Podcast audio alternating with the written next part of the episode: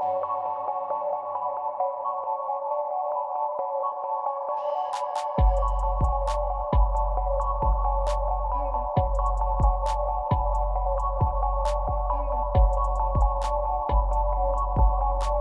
What's up, everybody? It's the Bevo Boys back in town off a great weekend for the Texas Longhorns football team. They take down West Virginia 17 to 13 at home at DKR Memorial Stadium. I'm Joe Scanlon, back along with my partner Creighton Branch, and uh, we're, today we're going to be talking about recapping the West Virginia game going into the bye week, what needs to be fixed, what needs to be mended for this team.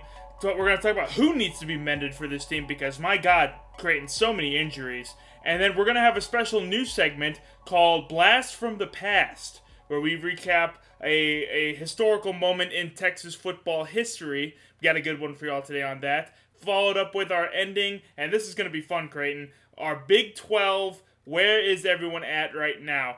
And Creighton, you know, we have both been talking about, you know, who needs to win, who needs to lose, how does Texas get to the Big 12, who are they playing? So this is gonna be this is gonna shape up to be a very very good episode. There's a lot of numbers to crunch in that one. So let's get started. We played West Virginia. The Mountaineers came to DKR, left with their tail between their legs as they lose 17 to 13. Creighton, what do you what did you see from the Longhorns this week that we might have seen from previous weeks, or maybe something better, something worse? Uh, what were what was your thoughts on the game? You know, this was a this was a weird game. I have to say that watching this game, um, and I went back over on Sunday and rewatched some of it uh, just to see what like if I got the right feel of what the game actually was, and it was what I thought it was. It was just an odd game. I mean, this Texas team came out and uh, what I think was the best uh, first drive they've had all year long, uh, with that touchdown pass to Brennan Eagles at the end of that drive, led seven to nothing, and then obviously West Virginia comes back, and then we scored the field goal to make it 10-7, and then they make it 10-10, and then we score one more time, and little do you know, right after it's 17 to 10. I mean, this team comes back and is 17 to 13, and at one point at the end of the game, they had a chance to possibly win it. Um, good job by the defense for not allowing that, but it was odd because you wanted to say that this team. Uh, I don't know. I don't know if it's like if they played better than they have. Um, I think they played really good the first half, but God, that second half, it was almost like you were just waiting for them to get back into their old rhythm, which they eventually did, and that was in the fourth quarter, and that was the reason I think West Virginia ended up almost having a shot to win this game. And I got I give I give them credit though. I, I give Texas credit. I think their defense is looking much better. I mean, we we've come honestly, we've come a long way, Joe, from allowing over 50 points to now just 13. I mean, if you look at the scores the past 2 or 3 weeks, it's obvious this this defensive side now they're not as, they're not that great, but they're getting much better. And the offensive side uh, had some great flashes that I think they can really build upon uh, going into the next couple of games but it was just the same situation about getting just really conservative at the end and that that really bothered me still. I mean, this team is nowhere near just having a sure win every week and I think that's what we're waiting for and when we know Texas is really at the top of the mountain is when they can handle teams easily. We haven't seen that in a long time. I mean, think about the old school days when they were beating teams by 66. I mean, you know, it doesn't happen anymore. So Good until, times. Yeah, and yeah, exactly. So until this team does that, Joe, I don't think we should take any game for granted. I don't think this team is taking any game for granted, but there's still a lot of improvement. But good win overall. Yeah, I I I I, don't know if I'd call it a good win because I will say this. The defense did step up for the second week in a row. Now, granted, Creighton, mm-hmm. granted, they let a man named Doege, Jarret Doege, go 35 for 50 for 317 yards. No touchdowns, though. So this was really the epitome of bend, don't break. Defense. I told you it was going to be the Doege game. I told you. and, and there were two big stops in the red zone for Texas that, you know, prevented them from scoring a touchdown, which would have probably given West Virginia the win. Um, but you know, we t- we talked about the defense. Juwan Mitchell stepped up; he had nine tackles. DeMarvion Overshown had eight tackles and one sack. He was big today where we saw Joseph Ossai come up big last week. This week, some new players came in, and so that's something positive to take from this game is that maybe more of the defense is going to step up. There's still the three Stooges out there. and they'll still be there, and it's gonna be bad. But as long as the linebackers and defensive line can get pressure on the quarterback like they did yesterday, or not yesterday, Saturday, the, I think the defense is going to be okay. My problem now here is with the offense. And that's because Sam Ehlinger is definitely either hurting or hurt or something's wrong because that man cannot throw a deep ball to save his life. You hold a gun to his head and say, "Hey, throw it for 35 yards to uh, Tarik Black." He's gonna either underthrow him or overthrow him nine times out of ten. I guarantee it. And we we were watching the game together, and you said it's his arm. There's got to be something wrong with his arm, and I'm I, I agree with you. And of course, they're not gonna say anything because that's just how Sam is. He's not gonna say anything, and even if they knew, Tom's not gonna say anything he's not going to give someone the benefit, you know, oh, hey, Sam's hurt, guys, you know, let's get after him. Because, to be honest, Tom sends him into the fire anyways with those designed QB runs. So, yes. um, so, but 50 for 31 for 184 yards and two touchdowns. It's not bad, but it's not good. The, the biggest thing with this offense that I saw that was great and what they need to do moving into next week, and I'll let you touch on this as well, Creighton, is that the run game let Bijan cook. Let that man cook. 12 carries for 134 yards. What did you think about the run game?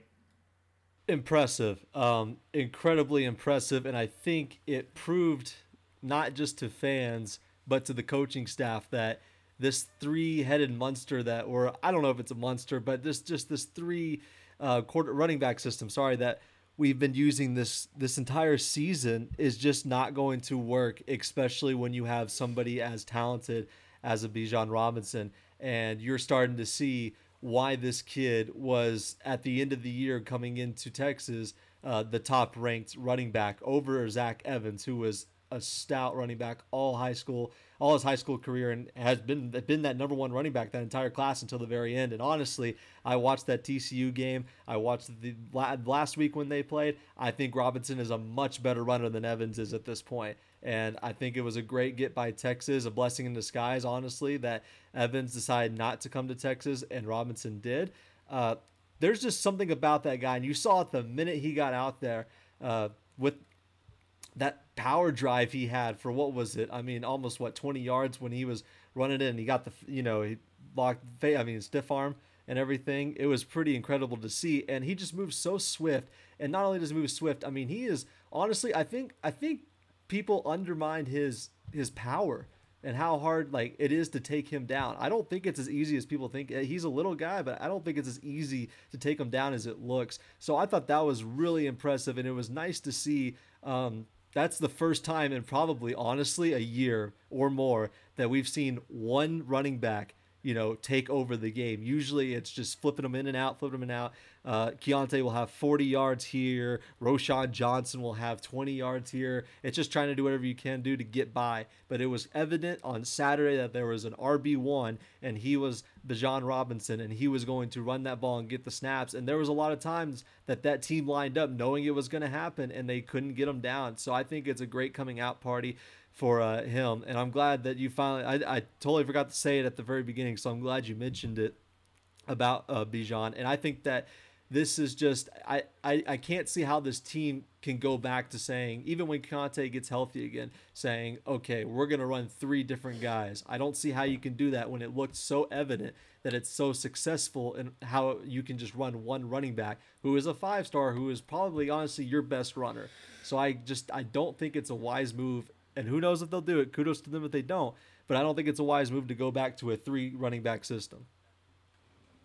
I I would hundred percent agree, Creighton. I don't know why they cons- insist on doing this platoon system when Keaontay's not that great. Roschon's not even really a running back. They had to convert him, and then you have you have Bijan Robinson, who this was his coming out game.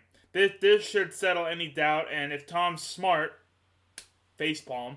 Uh, he's uh, he's gonna use Bijan primarily and maybe uh, switch it up with Roschon, uh, change of pace back. But um, but we'll have to just wait and see how that plays out over the next few weeks. So so to end this little recap, West Virginia is now three and three in conference, four and three overall. Texas right above them in the standings, four and two, five and two overall. And uh, right now we're tied in conference with Kansas State, who we have yet to play, Oklahoma, who of course we lost to in four overtimes, and uh, we sit behind Oklahoma State and Iowa State at the top of the Big 12. We'll get into that later. Let's move into the bye week. There's no way we can lose this week, Creighton, and honestly, maybe our weekend will be a little less stressful because not only do the Longhorns have a bye, the Cowboys have a bye.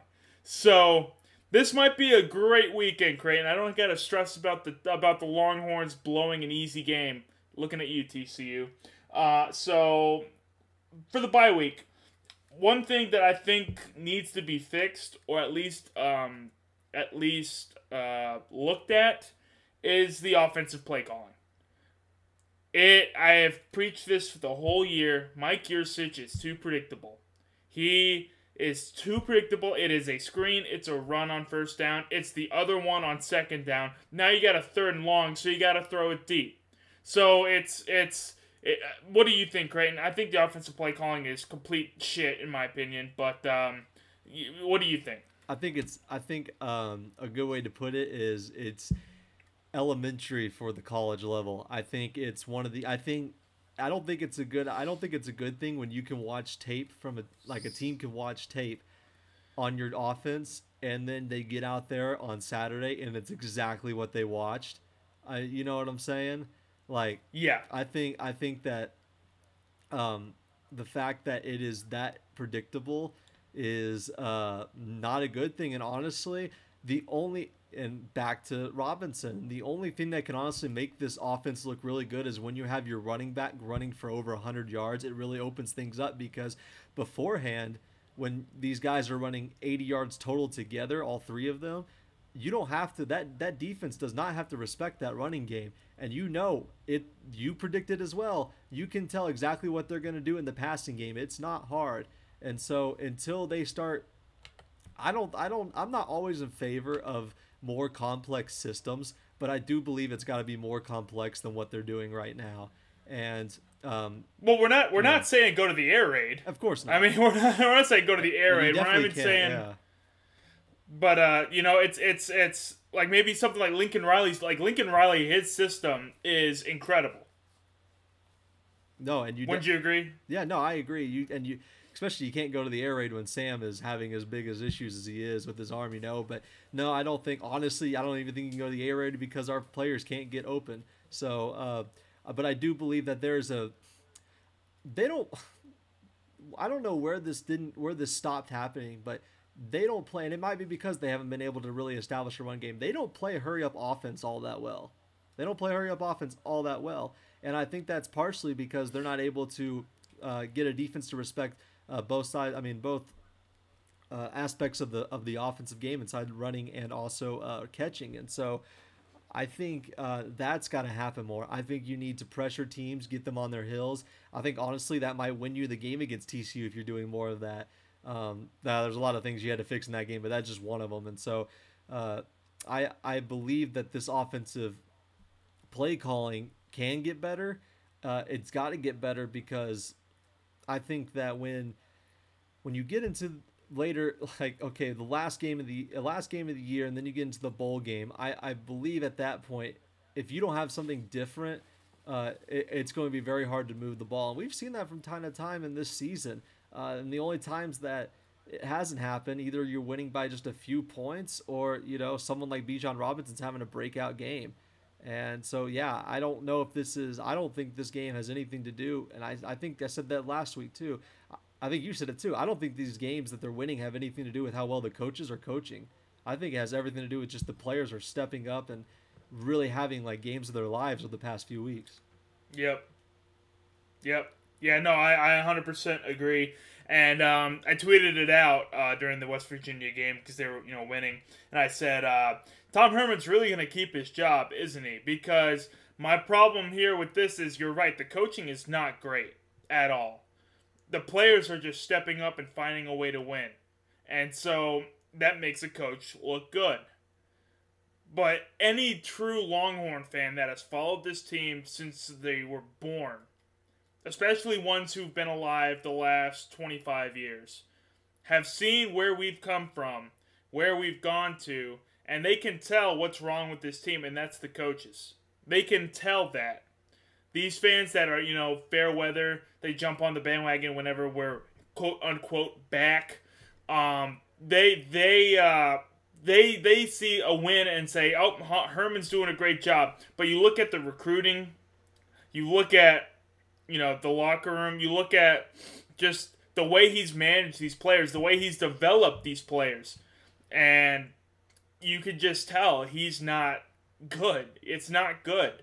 So the more they win, yeah, and maybe it looks like Herman's doing a good job, but if you really dive in deep and get into the nitty gritty, it's not him. It's the players. Yeah, absolutely. It's uh, it's those guys coming together and um, having each like Joseph Ossai last week, Robinson this week. I mean, it's just stand up performances. I also think that a uh, a big aspect of this uh, bye week um, going towards injuries. Just just a few of the players that are out. Uh, Keondre Coburn uh, is a massive, depending on what's happening there, a massive uh, injury for Texas. I mean, we both said it on, and this kid's looked this way since high school, but we both said this when he was walking off the uh, the field. That's a big boy, and he is. Oh yeah, he is a big kid, and he is a really really stout defensive player.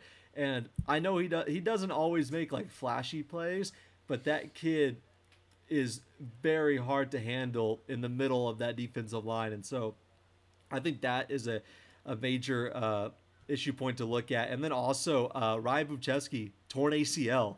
I mean, so now Cameron Dicker's going to have to take on the workload there. Um, you know, I don't think we fully appreciated the punter situation until Mike, Michael Dixon got there and left.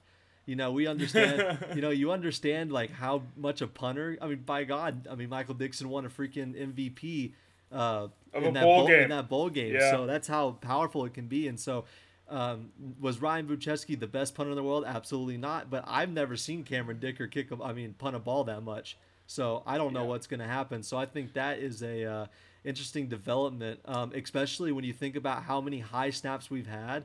Uh, Bujcevski has saved a lot of those and brought them down for Cameron Dicker, who is he's the placeholder for Cameron's field goals. So. Uh, I hope that doesn't result in um, like field goal misses, but that's going to be. I think that is uh, something that's under the radar more than it should be. I mean, we don't talk about the kicking game a lot, but by God, this team definitely needs the kicking game to work because they win well, and lose games by the matter of three or less, three points or less most of the time. Well, and the special teams was already shaky to begin yes. with, and uh, so now if I'm if I'm the special teams coordinator, um, I'm out there this week for the bye week and next week, and I am grabbing. Hey, did you punt in high school? Did you punt in high school? Did you punt in high school? Like, get out to kick it. Show me. Yeah. If we can make it, if we can make it work, watermelon kick it. Do what uh, uh, Johnny Hekker does. Yeah, it's not gonna go as far, but it'll you'll get the bounces. You'll maybe they muff it, you know. So, but you cannot have your kicker punting the ball. That's insane. That's madness. You cannot have that at all. As for holding, same thing. Did you hold in high school? Did you hold? You were a backup quarterback. Did you hold in high school? Because you can't have Sam out there holding it. So you got to find another replacement. You got to get them up to speed. So this bye week is huge for that reason.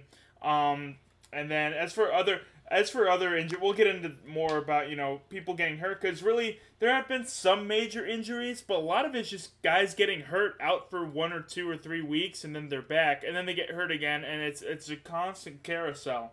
But um, we'll get into that in another segment. Right now, I want to talk about something else they need to do during the bye week, and that's keeping the focus on discipline. I don't know if you saw last this game uh, against West Virginia. They only had four penalties for 45 yards. If you remember the TCU game and the Oklahoma game, and even the uh, the Baylor game, Oklahoma State was pretty bad too, but not as bad as those games. This team had so many penalties, so many stupid penalties. Looking at you, Kerstetter, and uh, they they seem to have maybe fixed a little bit of that, Creighton. And that was a a big deal was the fact that when you're looking at at Tom Herman, you're looking at him and saying, "Yo, these aren't like holding penalties. Kerstetter is going off on the sideline and pushing people. So what are you teaching these kids I mean, obviously he's not teaching them to go push people on the sideline, but you're not teaching them discipline, not, you know, not to. And so Right. You're just you're looking at that, and the fact that that T, that TCU game was almost rock bottom in terms of penalties. I haven't seen that in a while, and They almost broke the record. They almost broke the record for I think either most in Exactly. the Big Twelve, Exactly. most in the Big Twelve, or even it might have been all of college football. it was it was getting up there and so I, I i look at it and i say well okay they're, they're consistently going down so somebody's learning and honestly this is this has been tom's thing the past few years is that these games we lose or win is basically determined on you know the bad penalties we've had. And so i agree with you joe. Um, the, the discipline has to keep going because here's the thing. Here's the thing about the rest of the season. You when we came into the season we did not know that we didn't know if iowa state was going to be for real. We didn't know if kansas state was going to be a tough out. Here's the deal now it is. It's going to be tough. So you're going to have to wait. Also, we didn't know that we were going to be in a situation where if you lose again, you're not going to be in the Big 12 championship game. So there's honestly no room for error anymore. So this team has to keep those penalties down. And I do believe that they can because if you can do it once, that proves to me that you're disciplined enough to do it again, right? And I think that um, guys like Kerstetter and everybody um, just just play. You just got to play smarter, man. You just got to play smarter. I get that you're playing with passion, but there's there's always a line. There's always a line that you can stop, and you're not going to cost your team anything. And it is just, I think not only that, but it helps this offense be able just to run more efficiently, whether it's the offense or the defense. Just be able to get into a rhythm that they're not always able to because they're getting started and stop, start, stop, start, stop because of penalties. Um, I think that is something that Tom Herman should, you're right, preach about this off uh, this bye week basically look at the tape and say, "Yo, look, we didn't, we barely committed any- penalties." And honestly, you could say West Virginia created some that probably cost them the game. And I think that that's a big deal that you were finally the team that didn't make the mental errors to lose. Yeah, yeah, I agree, Creighton, and it's just something we're gonna have to, you know, just see. You, we say that it's been going down every week, and now they're gonna get like 15 Right. against Kansas. Right. watch, just watch.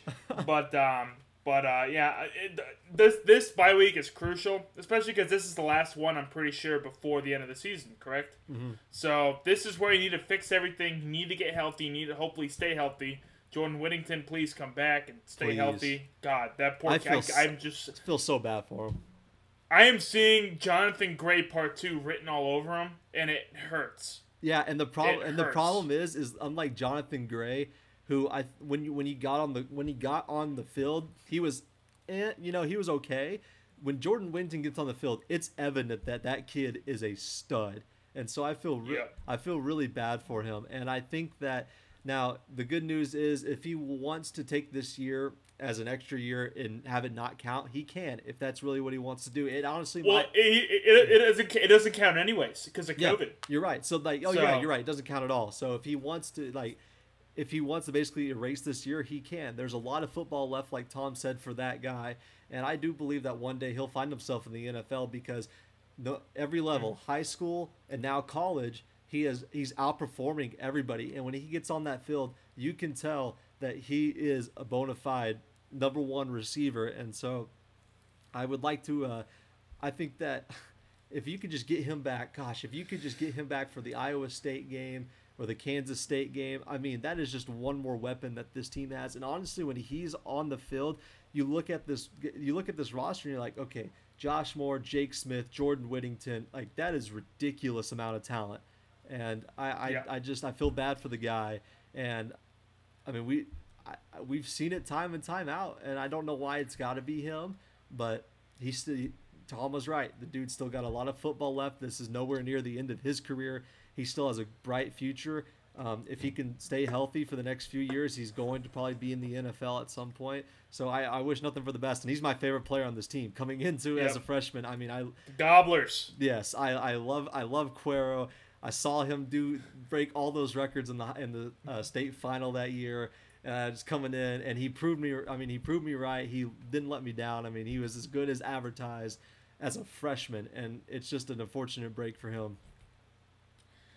You know who I hope doesn't have a lot of football left at Texas? Who's Tom that? Herman. Oh Tom no! Herman. Oh no! Because Jordan Whittington might not be an NFL talent if Tom Herman is still the coach, and That's true. we all know his track record for development. That's true. He Jordan Whittington might be able to force to will his way into the NFL, but he could be a first round draft pick with proper development, and I don't think he's going to get that with Tom Herman. That's just my two cents on that. Creighton, why don't you take us back to the good old days? To the days where we were beating good opponents, and the days we were undefeated, and the days that we did play for national championships in our Blast of the Past segment.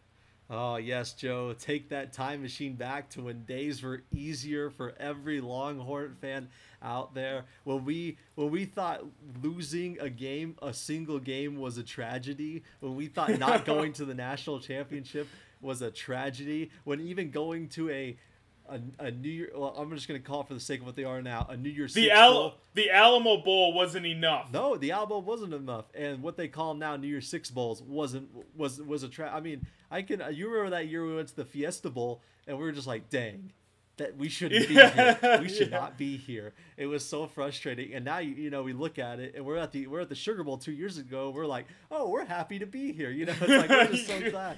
So yeah, Oh let's, my God. let's take this one back, Joe. We wanted to start this segment off with a bang. Um, usually every week we're going to try to do these with the team that's coming up because just like the Longhorn, I mean, this is just who they are. They have a great moment against every team they've played. But since we're in a bye week, I thought we should just take this back, start off with a big one, and that one is the 2008 Red River rivalry shootout showdown whatever you want to call it these days whatever fox decides to call it but anyways the longhorns were the fifth ranked uh, in the nation they were fifth ranked in the nation oklahoma was number one i mean I can't, Numero uno. I can't remember a, a time in recent memory, at least, where both of these teams have been in the top five for this game. Um, they've been pretty close uh, over time, but this was, and especially with the given talent that they had. I mean, think about it: Colt McCoy, Sam Bradford, Quan Cosby. I mean, the list goes on and on. Uh, Shipley, just so many players all over the field. And at this point, th- they so UT came back and won this game. They were down 21 to 10 at half, Joe. 21 to 10.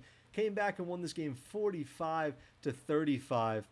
And anyways, and so uh, the thing is, is that this was the highest scoring game before this year. After that, and I don't want to call it a debacle, but the four overtime. Could you call it an epic? Would you call it an epic game?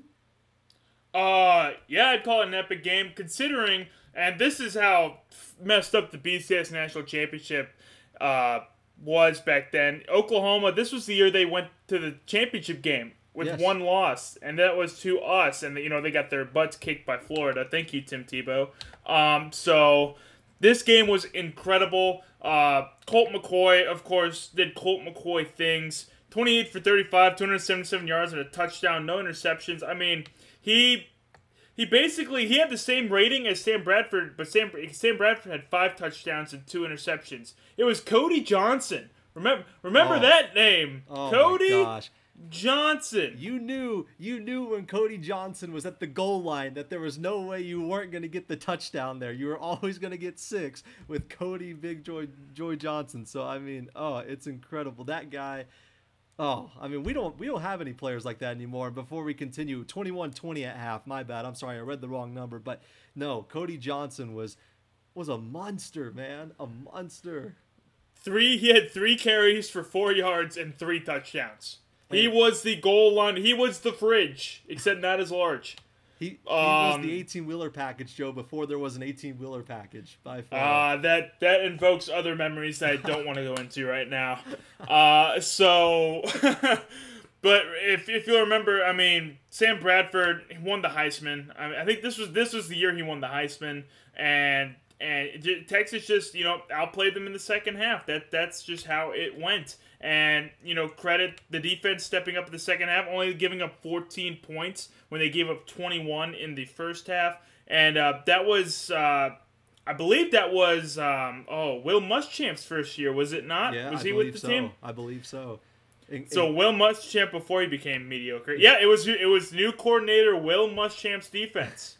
and get these stats: Quan Cosby, nine receptions, 122 yards, 13.6 average, and Jordan and he murdered a man. Yeah, He, he, murdered a man, right? Yes, he- absolutely. And Jordan Shipley, 11 receptions for 112 yards, 10.2 average, one touchdown.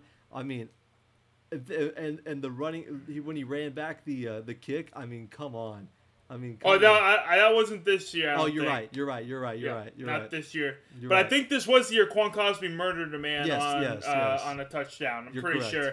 I get I get this one and 2009 confused sometimes yes. because 2009 is the one where Sam Bradford got hurt, We got hurt. yeah. and and and I guess maybe there was karma involved for that championship game later that year. I don't know, but uh, um, we won't talk about that. But um, I mean, Earl Thomas had two interceptions in this game, I mean, come on. so I mean, dude, and you Earl know, Thomas the third, baby. these guys will tell you, and they've said it all over interviews and whatnot. They believe that this this team that year was more talented than the BCS team by far. Exactly. And I mean, honestly, I, think they have a 100% great point. I mean, these guys were uh, loaded everywhere. I don't think there was a single weakness on this team, Joe. Oh no, there there wasn't, and this is the team that should have won uh, the national championship. They would have beaten Florida. I'm pretty, or at least given them a tougher fight than OU did. Yeah. Except for one thing, and that thing is named Michael Crabtree. Actually, that thing's named Blake Gideon, not catching an easy ass Oh interception. no, Blake Gideon, where it all started. Where damn it. All Ball's started. flo- ball is floating in the air, and he lets it go through his hands. I I could have caught that, Creighton. Play center field, Blake. God dang it. Uh, yeah, but but this game incredible. Sent OU on a little bit of a tailspin. They were able to right the ship, of course, win out and go to the BCS championship and lose. But um, yeah, this was a great game. And oh, remember because we lost to Tech. Tech beat OU. yes. I think. Yes, that's what happened. And OU be- had two losses. and it was a three-way tie situation, and they took OU off of some bogus BCS computer thing. It wa yeah, style points or some Yeah, bullshit. So, I mean, this team held DeMarco Murray to six yards. yeah, come on, man. I mean, come well now, DeMarco Murray. I mean, was he really that good? I mean, come in, on. In college, he was, come on but now. I mean, DeMarco in the Murray NFL, was- no, but DeMarco Murray was very talented in, in college. Come on now. Regardless, yeah, no- it was. He wasn't a Marcus Dupree though. I mean, come on. I no, you, no, you're absolutely right. He wasn't. He, he wasn't that good. But I mean, this kid was being talked about um, throughout the ranks of college football. But I mean, golly, I, I it doesn't get much better than I mean. 28 for 35, 277, 302 yards overall, like you said. A 90 QBR. I mean, and Sam Bradford doing the same thing, a 90 QBR as well. I mean, with talk- two interceptions, I mean, with two interceptions, interceptions. 387 yards, dude. I mean, the, this was the good old days. This was the shootouts that I miss so dearly. But nowadays, these quarterbacks aren't as good. At the, I swear to God, I swear to God, even even I mean Baker and Kyler, I'd say would be the closest I've seen Yeah. compared to the quarterbacks of years past. And, but we've and you know even with Sam, how good Sam is, we've never had a quarterback that can basically go mano a mano. Well, I mean that's not fair to Sam. Uh, he has, but I'm talking about in terms of you know the style. Throwing it. Yeah, exactly. And so I yeah, we have not had we have not had a gunslinger since Colt McCoy. No, absolutely not. And uh, even when Sam is healthy, I don't even think he's that guy, right? But I mean, No. we got a lot. We think we have a lot of guys on the bench that can do that when he leaves. But man, I mean, they don't. They just don't make him like this game anymore. When you're, I mean, like, cause think about it. Every year for that, like that first uh, 2000 to 2010, or really you could even say like Uh, 2005 to 2010. I mean, every year you knew Texas OU was going to be like a top ranked matchup, and the best players in the nation were coming to Dallas to face off. And you just don't get that anymore right now. I mean, either one No. team is really good, the other's bad. Both are mediocre sometimes. I mean, it's just a, it's it's different. It's and I don't know if it's because they changed the name, Joe. Maybe it's because they changed the name. But Maybe it's. It's no more sh- no more shootout. Well, this year was a shootout because of uh, four overtimes, but it wasn't heading that way for sure. Yeah, I um. So and you don't. well, 2018 was 48-45. Yeah, so I mean, it, it's every it's every so often, but it's not every year like it has been. Yeah, I know it definitely isn't. You just don't get you just, you just don't see the star power like you used to. Um, it and I but I will say that with this rivalry, they always say it's the most unique rivalry in in sports or in college football. That is, and it really is because there are so many things that happen in these games, even dating back to this 2008 game. I mean, there are so many things that happen in this rivalry game um, that you just never expect. You can throw rankings out the window and it never it never happens. But Yeah. it does make it better. It does make it better though when the team is ranked number one and number five. You can throw rankings out the window, but we all know that it sounds a Yeah. lot better. Oh, oh, it does. Yeah, dude. Things, crazy things happen. Like you know, Quan Cosby murdering a man. That's fun. Insane. It's always fun. We don't. if y'all have- haven't seen, if y'all haven't seen that clip, go look it up. Just just type in Quan Cosby murders a man, yeah, and type it, it should like pop that. up. Type it just like It, that. it should pop up because he obliterated that Oklahoma defensive back. Oh, But uh, oh. Creighton, let's just can we just stay in 2008 because this is fun. I'm enjoying talking about Texas football again. I mean, think about it. I mean, like every game. There's you- no COVID here, man. Yeah, if you scored less than 45 points a game, I mean, you were considered awful. I mean, these these guys were just unreal. And I mean, like, when's the last time, like, like, I mean, our rushing had, oh, I mean, had 161 yards. 61 I yards, mean, like, yeah. when's the last time our rushing combined has had that? I mean, come on now. I mean, Yeah. I mean, it's Uh, it's yeah. it's ridiculous that we just don't. And this was back in the day when we were pulling in. Um, oh, and give props, give props because no one does. Hunter Lawrence, the kicker, who goes, who basically kind of goes under the radar because Justin Tucker took over his spot after he left the next few years. But I mean, give give props to Hunter Lawrence. He was a great college kicker. I mean, not missing Yes, he was. and especially because of this year, we saw what missing kicks could possibly do. Luckily, it didn't happen that way, but it almost put us in jeopardy. So this kid went four for four overall. I mean, in extra points and three for three in field goals. So um, props to him. But yeah, they don't.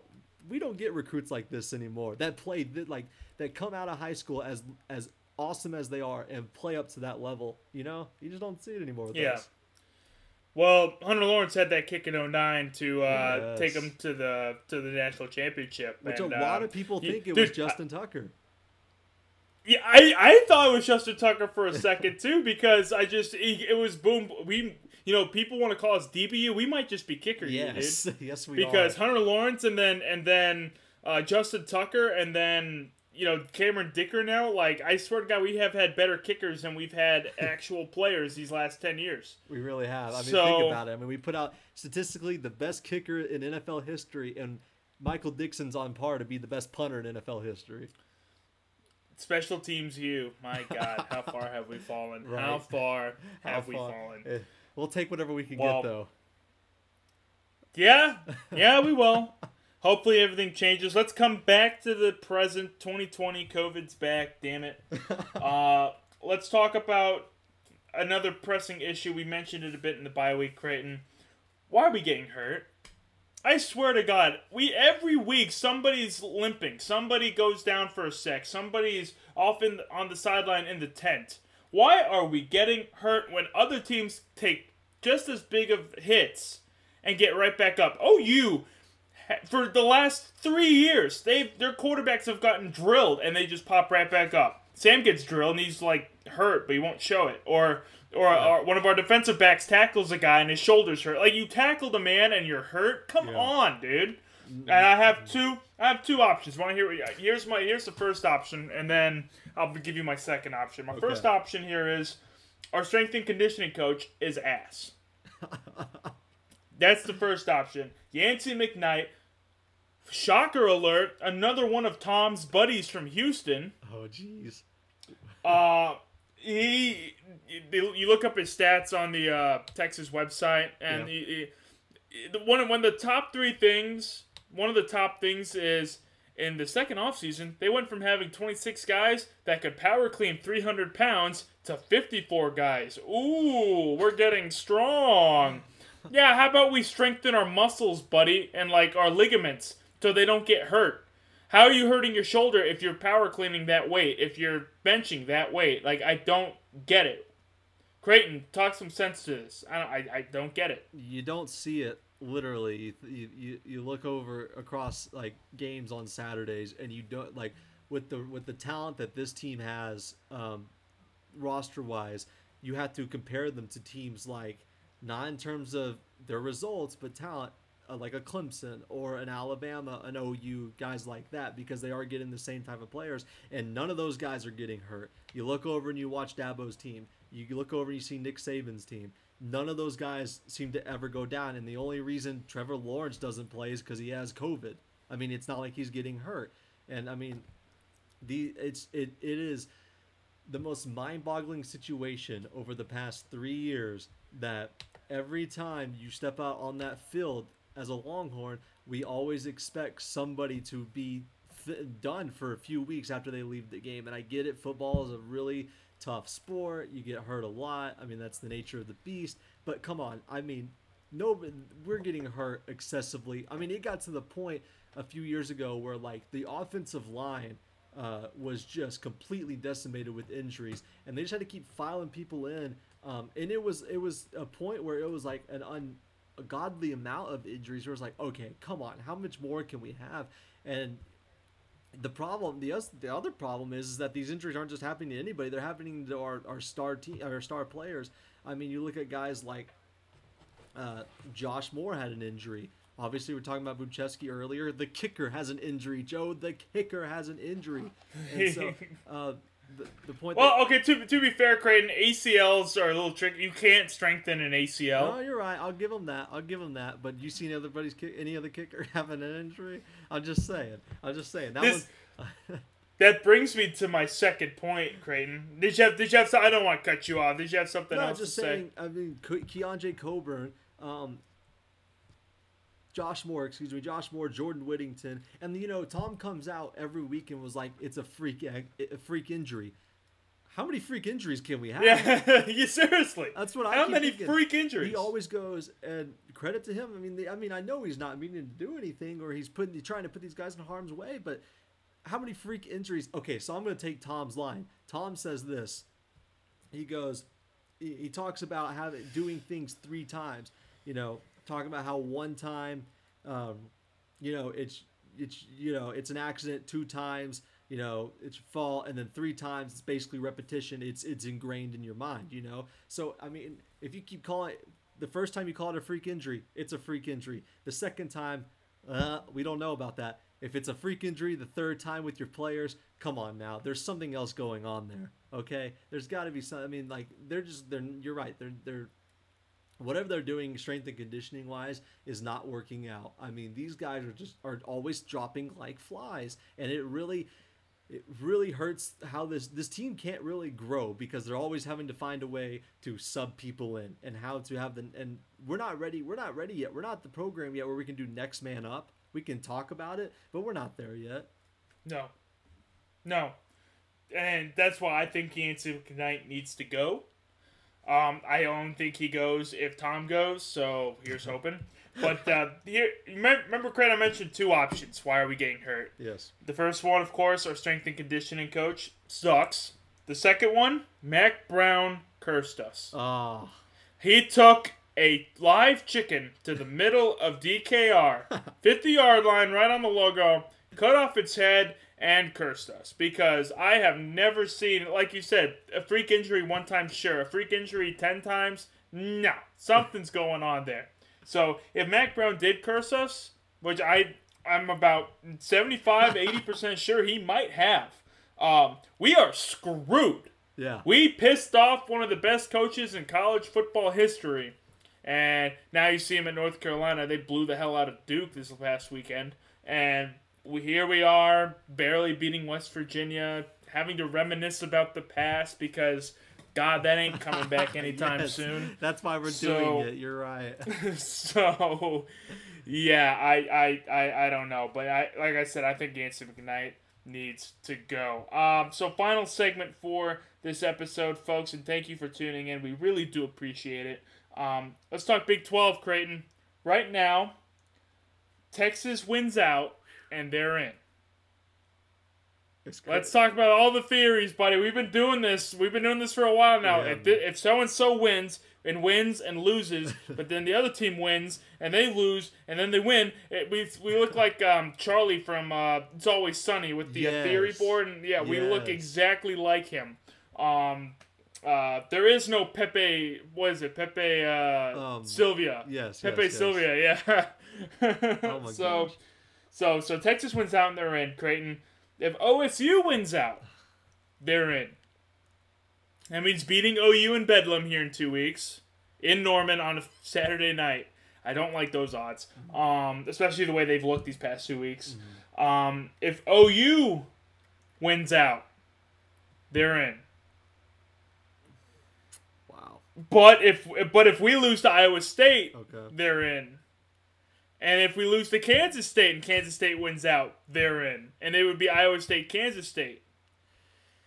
I got. I got. See, do you see how many theories there are, dude? This is insane. Iowa State loses one more time, but they win the rest. So say they lose to us, yeah. but win the others. They're in with two losses, one to OSU, one to us. We would be the one team, I think. But see, that's the thing. Would we be the one seed because we have two losses? Iowa State has two losses. We lost to OU and TCU. Iowa State lost to us and Oklahoma State. Well, you would you would take the tiebreaker of the two teams first. Mm-hmm. Yeah, you would. So, It's so would OU get in or Iowa State at that point if we won out? God. I, I mean, I think. Because Iowa State beat OU.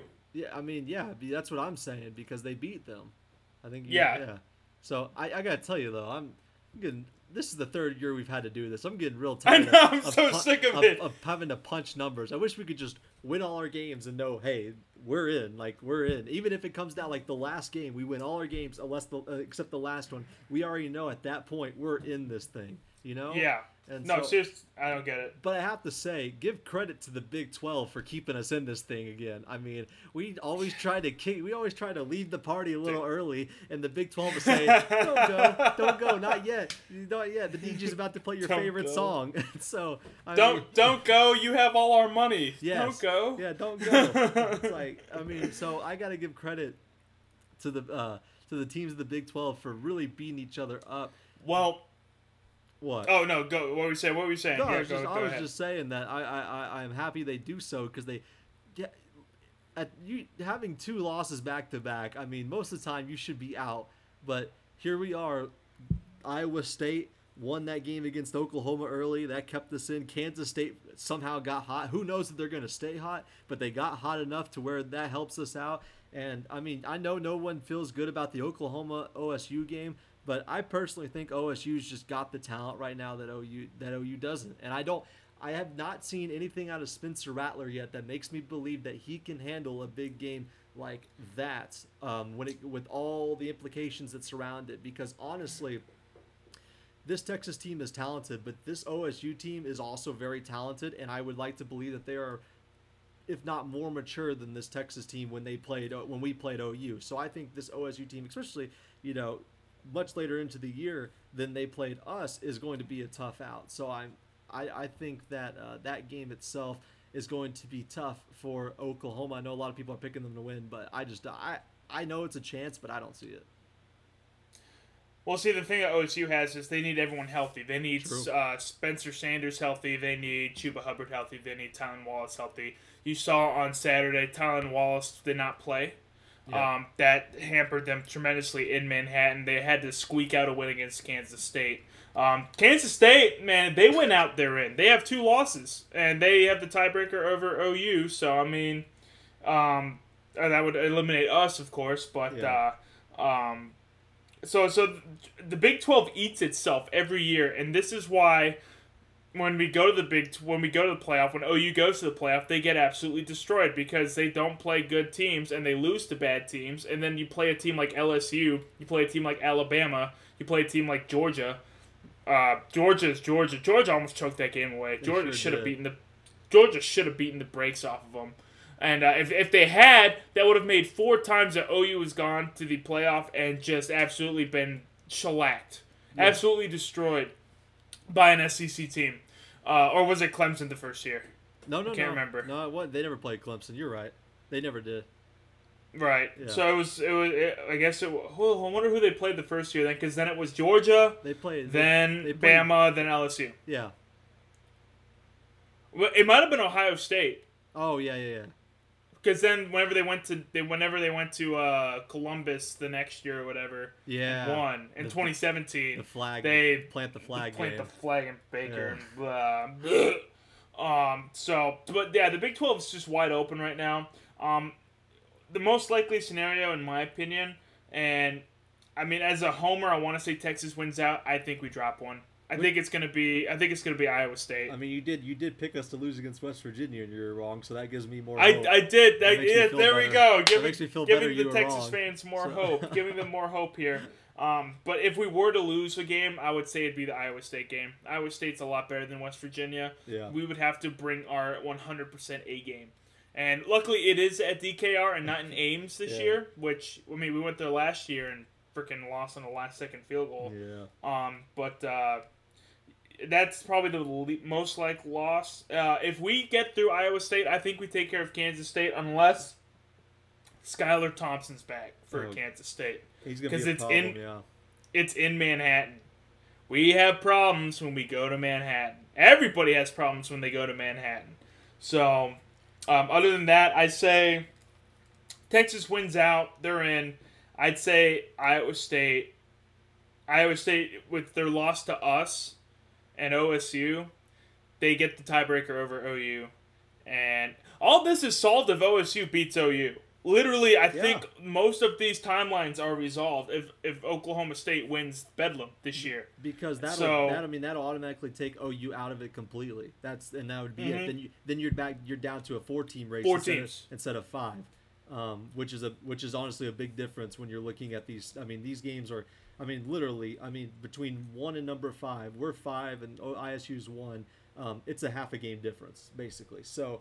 Uh, that that's a big deal when OU gets taken out. And then I think that it just worked out in Texas's favor that we get to play. We already beat Oklahoma State, obviously, but we get to play uh, the two teams that uh, we can control our destiny on the last. You know what I'm saying? I mean, luckily we didn't have to play. Yeah. I think this would have been completely different had uh, Iowa State. We played Iowa State early in the year and then Kansas State last. I mean, luckily we're going to know exactly what we need um, after Iowa State, and then we're going to know exactly what we need going into the uh, uh, the Kansas State game, whatever time they decide to put that, uh, either in the daytime or night. I mean, they've been really uh, mean to me and put these games at 11 a.m., which means I have to wake up at 9 a.m. to watch game day, uh, Texas game day. But I, I love them, so I still do it. But no, um, I think that uh, it's going to be close, man. It's going to be real close. But I, I don't know. I don't know. The Iowa State game is going to be This- interesting. This is literally all resolved if OSU Yeah. beats OU. This And- is all resolved. Then all we have to do is win out, and all all Iowa State has to do is win out. Other than our Yeah. game, and we play them in the Big Twelve championship, Which- and it's all it's all fine and freaking dandy right there, man. Now, if we look, here's what's probably going to happen: OSU will beat OU. We'll beat Iowa State. We're going to drop Kansas There State because Yeah, why we- give us why give it. us any kind of freaking hope in 2020, Creighton? Why would the Longhorns do that? Because they like getting our hopes up and crushing us. I mean, the good news is, is la- the last time we were in the situation to make the Big 12 championship game, we ended up handling our business and beating Iowa State at the end of the year to get, I mean, Kansas to get us. At the, well, I guess we are technically. it was basic- Iowa State, It was Iowa. Yeah, you're right. And to get in, and then Kansas, yeah, Kansas, which we were basically in already, but like, because who was going to lose to Kansas? But I mean, we almost did. I get it. But we handled our, we handled our business regardless. We won the game uh, when it mattered, and so uh, I, I would like to believe that we'll be able to do that against Kansas State. I. I, I just think it, I think it's unbelievably absurd and asinine that they're giving Oklahoma what a thirty nine percent chance to make this. Thirty-nine percent chance to make the Big I mean, Twelve, I, and I really just don't see that with.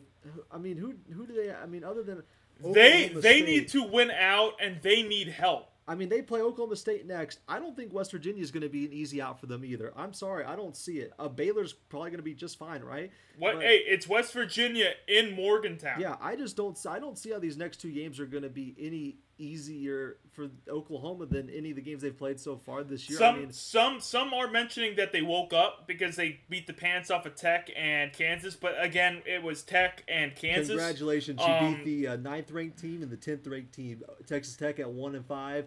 Kansas at 0 and 6. Okay, you beat Yeah, Texas no. Tech, a team that kicks a field goal on a second and four. Okay, and, and virtually loses their game before they even have an opportunity to take it away, take it back. So congratulations, OU. And I don't care. I, I Spencer Rattler is good. He's a good quarterback, but I have not seen anything this year for him for me to feel like okay, when the going gets tough, he can win those games. Texas, I get it. He won at the end, but come on. At that point in time, we're not playing that great. Okay, we're hanging No. on by a thread, and it's Yeah. a lot easier to score in overtime than it is to take your team down the field with a minute left, right? Uh-huh. So I don't I don't understand how Oklahoma State, especially especially if Chuba Hubbard and Tylan Wallace is back. I mean, my lord, this Oklahoma defense they're still not good. They're still not good. Okay, and I mean, when we play good, we're much more talented than Oklahoma's uh, defense. And Oklahoma so, State's defense is legit too oh, this they're, year. They're top ten. I mean, they are. So they so coming into this year, they kept talking about that, and I was like, really, Oklahoma State's defense? And then you watch them against these teams. I mean, they would have lost that Tulsa game had uh, the defense not been there. I mean, they held that Tulsa team to what seven points? Yeah. Yeah. So I mean, and that's Tulsa. I get it, but this defense has consistently performed day in and day out, and I just don't think I don't think that Spencer Rattler. He might prove me wrong. I just don't see how he is going to be able to handle um, that team. I mean, he was having a hard time against us, and we weren't even at our, our great peak yet. We're, we might not have peaked yet. I mean, I don't think we peaked honestly, but in terms of defense, but we've gotten much better. Right. We were pretty bad at that point. And so, oh, mm-hmm. and then I mean, I mean, you could take Iowa State or Kansas State. It's not like they have the best defense either. So I just don't. I think it's ridiculous that Oklahoma has a 39% chance. Yeah, and real quick to, to finish off this episode, Creighton, uh, let's let's do our Big 12 championship predictions right now as it stands. All right. As it stands right now, I got Texas Iowa State rematch. Oh, you do good. You got us in there. I I think it's going to end up being okay. So I, I think Oklahoma State's going to beat OU. I think we're gonna win out. I think we're going to win out, and I think it's going to be a rematch of Oklahoma State at the one seed and us as the two seed. Just squeak. wait, no, we, would be the one seed, we'd be the one because we have right. the tiebreaker. I yeah, agree. yeah, you're right. So we'd be the one seed. See, there's just so many numbers. We'd be the one seed. Oklahoma State would be the two seed, and I honestly think that's what's going to be. I just think that. Well, wait, wait a minute. If they win out, if Oklahoma State wins out, they have one loss. So they'd be the one seed. You're right. Okay, they, yeah. They'd be yeah. There's too many. There's too many losses to go. Yeah. So Oklahoma State would be the one seed with one loss. We'd be the two seed with two losses. I think we get in with them. Um, Iowa State is is going to be a tough like a tough out. Um, I think they'll end up being right outside. I think I, I wouldn't be shocked if Kansas State falls off. Um, and then OU is I I mean three losses, but I think Iowa State is going to be at the. I mean, not that this matters, but they'll be the third ranked team looking in. I mean, looking out, and then OU will be in the fourth. And so, um, we were talking about it uh, early in this year. All the analysts were how this was Texas' best chance uh, to win this year because OU wasn't that good, and it still is. I mean, it's not like we're not out of it, and the cards have fallen our way so far that with two losses, I mean, we are one of the only teams that can control our destiny, and I think that that is a uh, big deal. I mean, that whole, I mean, the whole season rided on us beating Oklahoma State, and we did and so uh, now we get to really play for uh, for the Big 12 championship, control our destiny. Uh, because if you don't beat Oklahoma State, it doesn't matter if you even play against Iowa State or Kansas at all. I mean, whether you win or lose, you're right. not getting in. And now you beat Oklahoma State, you get to control. Um, you know, if you beat Iowa State, you know that you have a chance to win at the end of the year. Uh, I mean, have a chance to get in at the end of the year. So that's really nice that the schedule worked out for them the way it did, and you don't have to sit there on the last Saturday and think, oh gosh, like are we going to get in with this uh, with this win or loss? I mean, when you start the game, you're going to know. Uh, so I think it's I can't believe that we're back in this situation again, Joe, where we have a right. chance to, we have a chance to win. But if we play Oklahoma State again, um, I think we're we're good enough to do it and beat them again. I think I think this team is good. That just matches up really well. All right, so you got Texas, Oklahoma State in the Big 12. I got Texas and Iowa State. Good news is we both don't have OU in their 39% yeah. bullshit coming in from the, the Big same, 12 championship. Coming from the same guys who picked the Cowboys in the Super Bowl. Just wanted to let everybody know that. Oh, that is true. so yeah, so that, take oof. our word for it. We know. We know who's gonna get in. We yeah, we we we know. So uh, thanks again for listening in, folks. Um, we are on Anchor. We're on Spotify. We have a Twitter now. We do. We're getting on it. social media. Uh, follow us on uh, Bevo underscore boys underscore pod. And uh, we'll be posting all the episodes there. Like I said, Anchor, Spotify. And um, we'll be back next week to talk about, um, you know, if anything has changed over the bye week. We'll dive in a little more to the uh, uh, blast to the past. Um, so uh, uh, until then, though, Creighton, send us off, man. Man, everybody stay safe out there. And as always, hook 'em.